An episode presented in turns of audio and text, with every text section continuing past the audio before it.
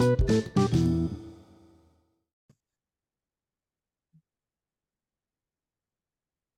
I'm talking with Fatima Khan. In law school, she studied abroad in Milan. Fatima is an expert data protector. At Okta, she serves as counsel and director. So, uh, with that, I am happy to welcome Fatima Khan on the podcast. She's the director and corporate counsel of product and privacy at Okta. And uh, welcome to the podcast. Thanks so much for having me, Noah. It's great to speak with you. Okay, so we'll start out with um, growing up. So you grew up in in uh, in Houston, and talk a little bit about um, growing up, and uh, you know, is did you always envision yourself becoming a, uh, a you know the the the director of, uh, of privacy at Okta? well, well, that's a good question. Well, I guess Okta didn't exist back then, so I would say no. But uh, when I was in school, there were really two career paths I was interested in. One was either becoming a regular on SNL, which is a path I didn't pursue, but the one I did was becoming a lawyer and focusing on uh, privacy technology and uh, sort of civil liberties, which I don't do now directly, but I get to do as sort of an indirect feature of my role. Interesting. Did you uh, do anything with the uh, the SNL, um, you know, comedy comedy side of things? Well, I I didn't go that and apply for SNL or to be a regular there, but I did do theater through college, so I, I did get that that um, sort of cultural uh, fun experience in as well in my side Interesting. Time. Yeah, that's great. What about, uh, do you have any high school jobs? I did. In high school, I did two jobs. So I worked as a file clerk in a local orthopedic office uh, nearby. And then a bunch of my friends went to go work at the Gap. So I joined them and worked at the Gap for a little bit too during the summers. Great, interesting. So then, um, then you went on to college at uh, University of Texas and talk a little bit about that, what you did there. I know you studied Spanish and um, you went you went abroad to Argentina. So uh, talk about that experience. Yeah, college at UT was great. Highly recommend it. Uh, so I came into college really focused on studying government because I wanted to become an attorney and go to law school. So I thought that was a great route. Uh, I added Spanish as a major. I luckily AP tested out of much of the major. So I didn't really have that many classes to take except for very intensive writing, reading, presentation classes. So it really h- helped bump up my level of Spanish. Then I added a third major just because I was taking so many classes relevant to that, focused on Latin American studies and uh, really focused on a core uh, focus there of Latin American literature. So it was a really wonderful opportunity to um, grow my skill set in another language as well as uh, learn more about a culture that's uh, you know so wonderful and and uh, diverse in nature. Interesting. And talk a little about uh, your study abroad in Argentina. Yeah, studying abroad in Argentina was great. I took a number of comparative law classes as well, as well as comparative government. So those really helped me learn about different international systems of law as well as like government and how that's applied. I think it was a great foundation for uh, what I do now and understanding, you, you know, coming from uh, laws from different mindsets. Uh, I also, on top of that, took a bunch of acting classes when I was in Argentina. So it was great to wow. be able to do the two things I really enjoy when I studied abroad there. That's great. And then those are all in Spanish too. Yes, they were, they were all in Spanish. Wow. Um, now, what about, did you have any uh, jobs or internships in college? I did. I mostly interned uh, only with the government. So I was an intern for a uh, U.S. House of Representatives member, as well as an intern for a Texas Senate member for uh, quite a bit of time, where I helped formulate uh, policy related positions such as bridging the digital divide in Texas. Wow. So you were already thinking about tech law generally, even uh, before law school. Yeah, for sure. I mean, the passage of the Patriot Act and its impact on our civil liberties was what really prompted me to pursue the law. Uh, before that, I was focused on maybe going the acting career route instead. Wow, uh, fascinating. So then, did you go to law school? So uh, you you ended up going to law school in California. So were you always sort of set on uh, a tech law path um, at, the beginning of law school? Um, so yes and no. I mean, I wanted to really explore the different opportunities available. So my first summer, I summered at a really interesting plaintiffs law firms that focuses on, you know, safety and class action um, filing in order to like create a better society. And my mm-hmm. second summer, I was at a big defense firm. So I got to experience sort of the opposite side of the coin.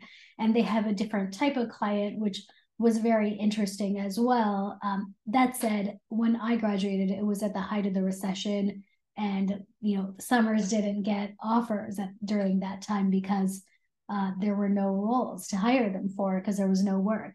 So what I did was sort of take a step back when I graduated and try to figure out what I wanted to practice and what interested me, and that was really law and the internet and I started to publish with the American Bar Association as a, a new lawyer about uh, FTC enforcement actions and privacy and the practical impact of that for anybody designing products.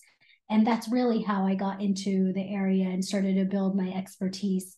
Uh, it was a very niche budding area back then, and it's been really fantastic to see it grow. Wow. Now, before we get to that, uh, what was your motivation uh, to to move to California?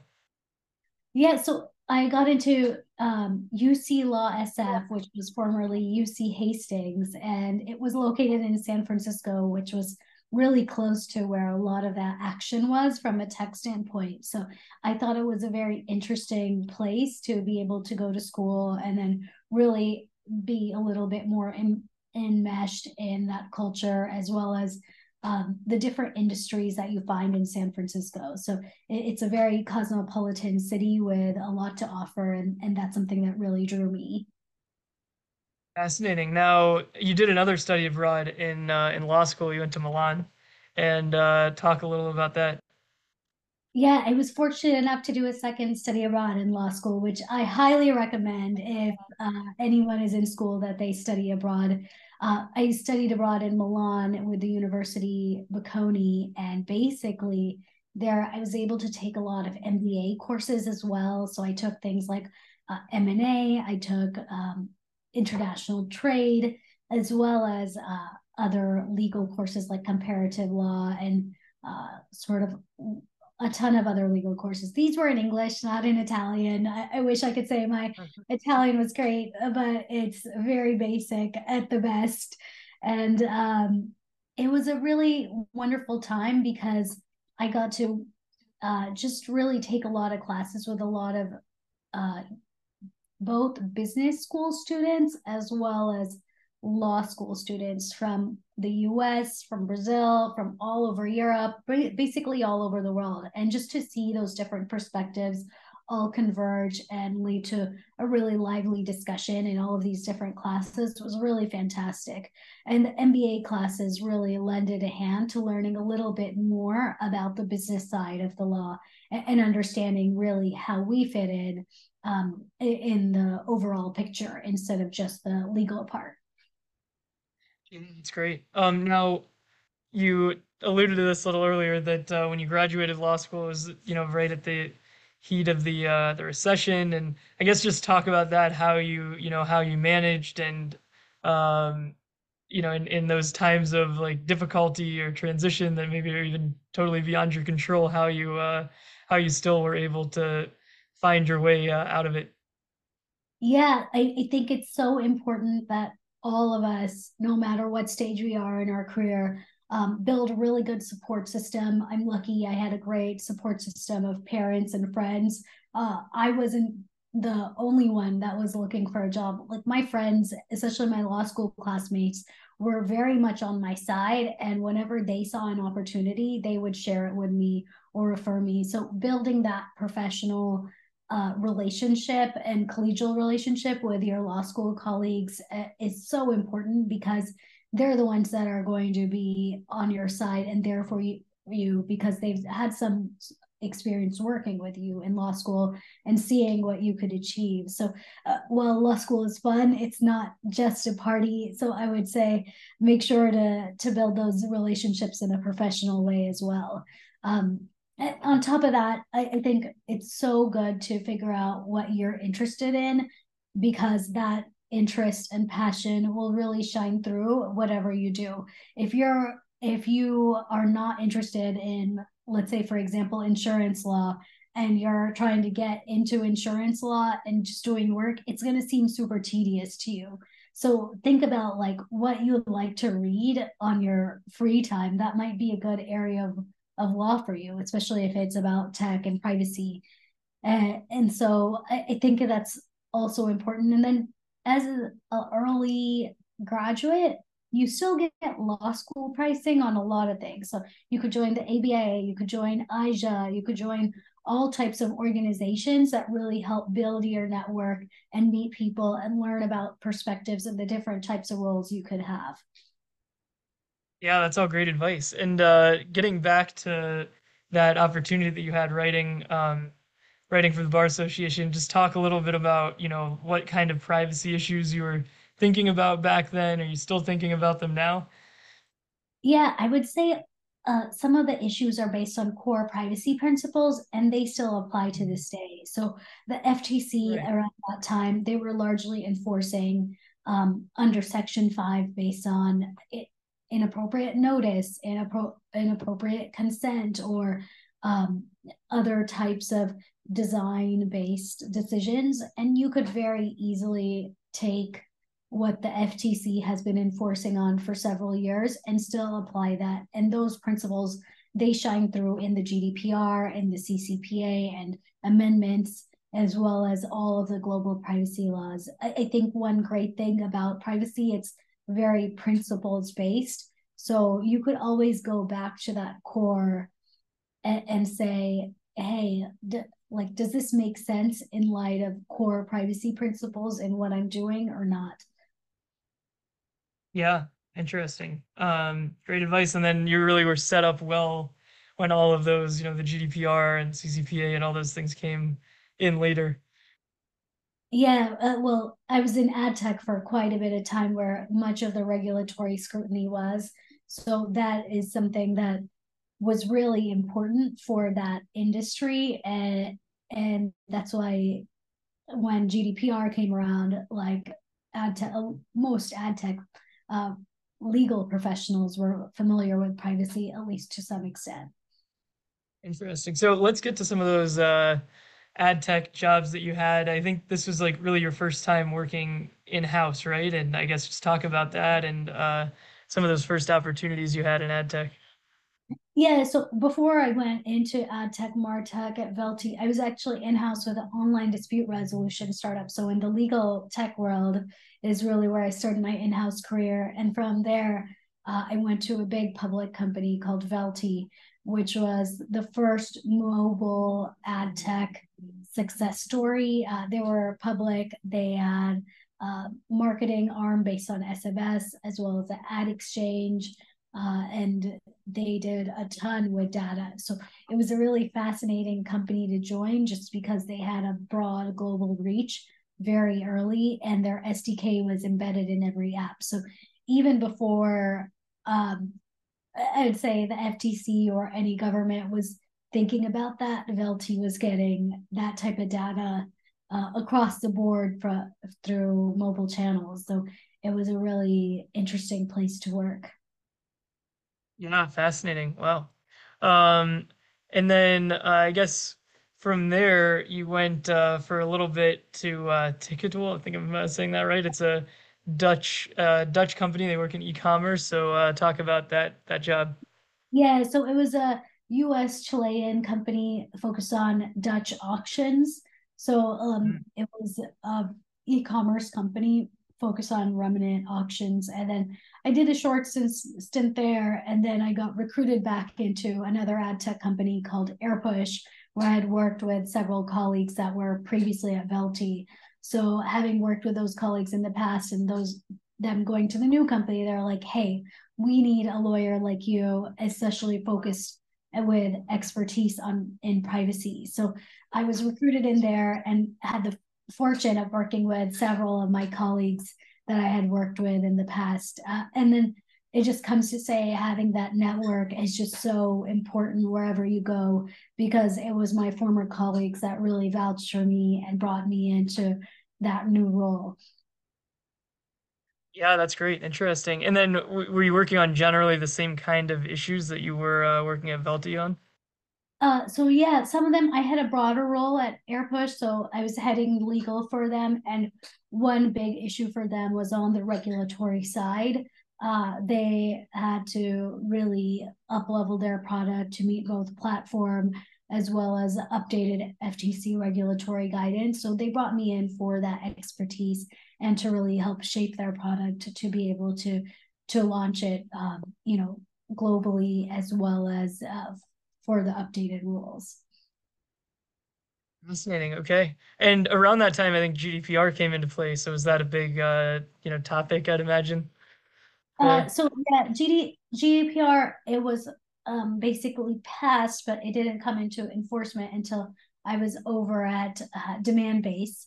So at Right. Demand Okay. Base, that's when GDPR came into play and was passed. And I really landed at Demandbase because they were looking for a chief privacy officer to help them also up level their products, get ready from a go to market perspective to be able to uh, tell their privacy story and um, actually uh, walk the walk instead of just talk the talk uh, on, from a back end as well. So basically, that's what I did while I was at Demandbase is really help them both uh, talk the talk as well as walk the walk when it came to privacy. Interesting. Now, were you the their first privacy officer? Yes. Okay, wow. So talk about that a little bit as far as being kind of the first one on the ground. I, I think it's still, you know, even still some companies are just starting to develop their privacy. I mean, most have uh, probably a good privacy foundation, but you know, how do you go about um, starting something new? Yeah, I think the first step is learning. So it's so important to learn what's going on at a company whenever you're the first to step in.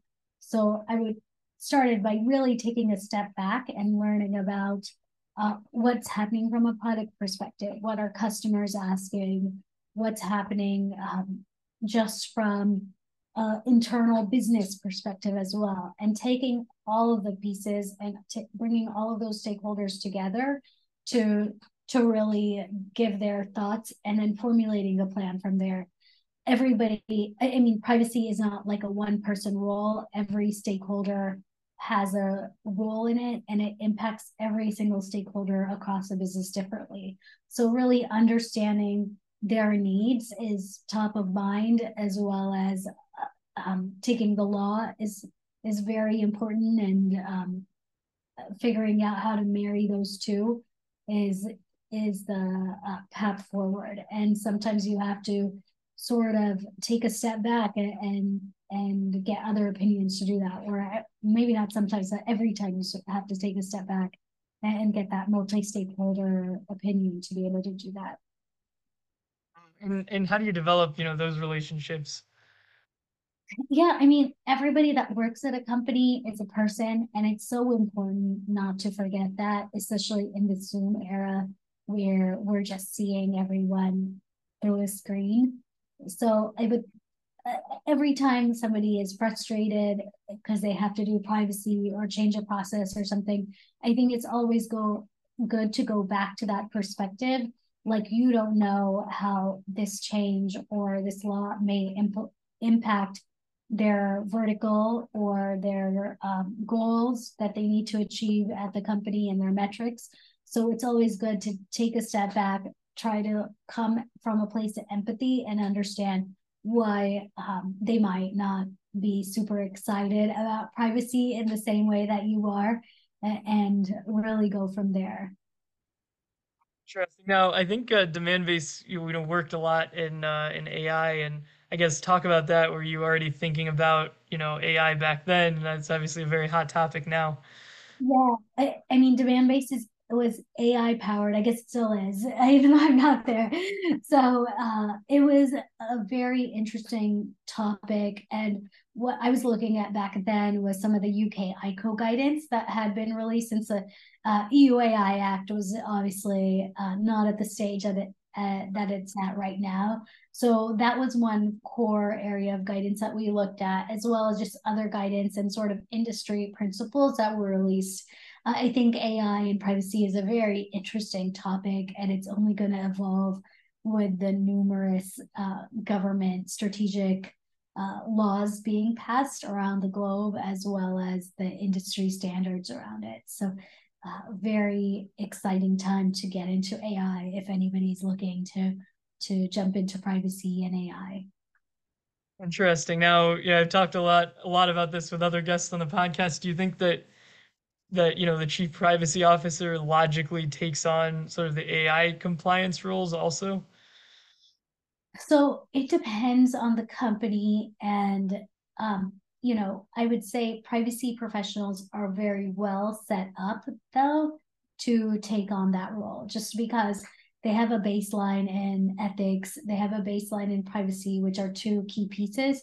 That said, privacy professionals will definitely have to expand the breadth of what they're looking at to look at safety, to look at accessibility, as well as all types of other things that uh, come into play when it comes to AI.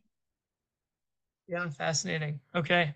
Um, now moving to uh, your most recent um, position, you you moved to Okta, and uh, I guess just talk a little bit about um, you know why you ended up uh, you know eh, eh, why you ended up at Okta and, and what you've been able to do there.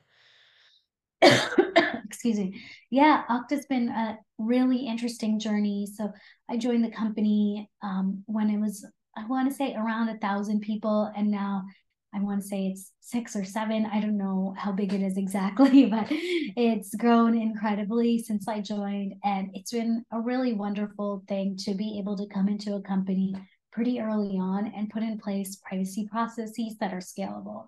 And that's something that uh, we've really done at Okta. Like uh, all credit is not to me, it's to all of the different stakeholders that really made this possible because they're they've been focused on embedding privacy into their existing processes.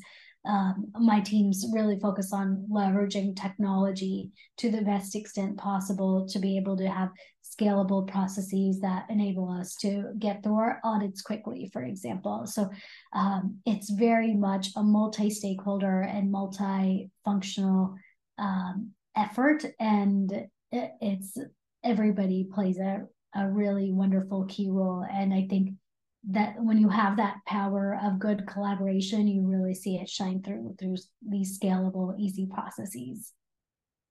Interesting. Now it's a nice transition to uh, your work with uh, the rise of privacy tech and, the, and their foundation. Talk a little bit about, you know, I guess at, at Okta and, and before that, you've been thinking about not just privacy law, but also, you know, privacy tech and talk a little bit about um, how the technology side of privacy is you know tied into to your work yeah for sure as somebody that it really is for implementing privacy by design in every way possible the rise of privacy tech um, and advising them was an easy yes for me just because the rise of privacy tech it's a great initiative and it brings together privacy tech founders investors experts and advocates and it's led by this incredible woman named Lourdes Turrecha, and she is bringing forth this movement to evangelize and fuel privacy innovation. Uh, right now, there's a lot of investment in security tech, and people are realizing the value of that. And privacy tech is, I would say, next because uh, it's just going to be so important as we collect more data, as we move more towards IoT, uh, as we move more towards AI, and all of these different use cases will need privacy tech included in them to be able to do it in a safe and scalable manner as, as tech advances. So I'm very much a fan of what the Rise of Privacy Tech community does, uh, the white papers it releases, and um, I think it's only going to grow from here, the privacy tech space. Excellent. Um, you know, and and as a lawyer, sort of how do you, if you're interested in in privacy by design and privacy tech, how did you get involved in that? Uh, I got involved with the Rise of Privacy Tech because uh, Lourdes reached out to me and was telling me that she's going to launch this initiative. So I thought it was a really fantastic initiative and um, just something I'm I'm very much behind. So that's how I got involved. But I, I there are so many people that can get involved. Anyone can get involved in the Rise of Privacy Tech, whether if you're a founder, you're an investor, you're a privacy expert, or an advocate. They have different types of memberships that will help uh, let you contribute to the community in a way that uh, is best attributed to your expertise. Yeah, that's great. Now, my I, uh, my question is not necessarily the rise of privacy tech, but more so just um, private, you know, like privacy by design generally in your in the course of your job um, as a lawyer. How do you like reach out to you know the the, the technology and the you know the the engineers um, at uh, wherever you're working to make sure that you're on the same page as them. Yeah, for sure. So it's so important to build relationships in a company wherever you are. So getting sort of embedded with a product team or uh, building relationships with engineers is, is just very important because once you have that trust relationship that information flow goes naturally. And then the cadence of how often you meet with someone might vary depending on the project, but it, it's really all comes down to building good relationships at the end of the day with those internal stakeholders, getting to know them as people, getting to be interested in what they're actually working on. And from there, you'll be able to lend your expertise once you learn more about um, those products and, and um, what what the company wants to do. Yeah, great advice. Um, and looking to uh, the future, you know, what areas of privacy law are you interested in going forward? And um, I guess, you know, where, where do you uh, see yourself in the years ahead? Yeah, I, I think AI is definitely the most exciting thing we're seeing today. It's like privacy several years back uh, we're very much at the early side of AI, and it's you're really going to have to implement a lot of these legal frameworks into uh, the products itself as we move forward because um, the human might be taken out of the equation as as this technology advances right? If an ai client is speaking directly to another ai client and, and carrying out a task then um, you know it sort of takes out the human. And it even though in generative ai and we have a lot of regulatory guidance about having that human you know checkpoint in i think over time that will probably eventually evolve and change as technology itself evolves and get better. So there might be some, a little bit less of that. And it's best to prepare for things like that early on even if from an operational standpoint that human has to be included now so I, I think sure. that's really interesting. Um, in the future, where do I see myself? Uh, you know, uh, hopefully uh, doing something very interesting. I think AI is, of course, very interesting. So we'll see if every company becomes a AI company going forward. Then uh, I'll definitely be at one of those. Yeah, fascinating. Uh, do, do you feel that more in being that uh, you know you're located uh, in California? Are you, you really feeling that that buzz around you? Yeah, I mean, I guess I'm in Los Angeles, which is not the same okay. buzz that uh, many may be feeling in the Bay Area, but it, it is super exciting. I think what uh, a lot of these uh, companies that have came out with generative AI, um, what they've done is just really fantastic and hopefully as privacy professionals we could help move that forward in a safe ethical manner in line with uh, good data hygiene. So I, I, think there's a lot of um, off off uh, amazing like basically an awesome opportunities for privacy professionals to uh, be at the helm uh, of making sure that all these systems are uh, going the right way Excellent. Now, my last question for you is, uh, you know, what steps have you taken or um, things that you've done throughout your career that have really propelled you uh, to get to where you are now? Oh, that's a good question. I I think one thing is you have to always be learning. Uh, for me, I feel like I am learning nonstop, whether it's about the law, whether it's about new products, whether it's about new technologies.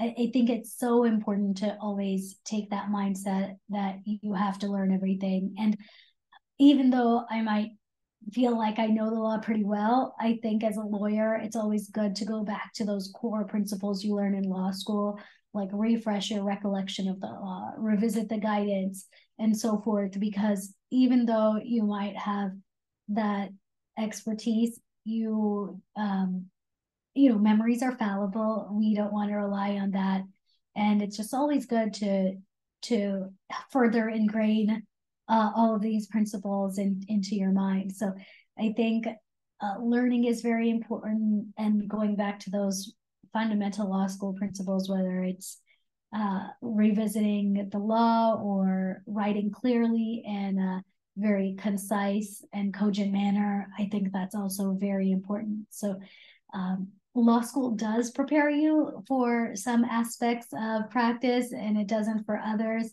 I think the principles that it teach you are, are really fantastic though and can be applied throughout uh, your career. Okay, excellent advice. And uh, with that, I'll read the the rhyme and then uh, we'll sign off. So um, today I talked with Fatima Khan. In law school, she studied abroad in Milan. Fatima is an expert data protector. At Okta, she serves as counsel and director. And uh, with that, Fatima, thank you so much for joining the podcast. Thank you, Noah.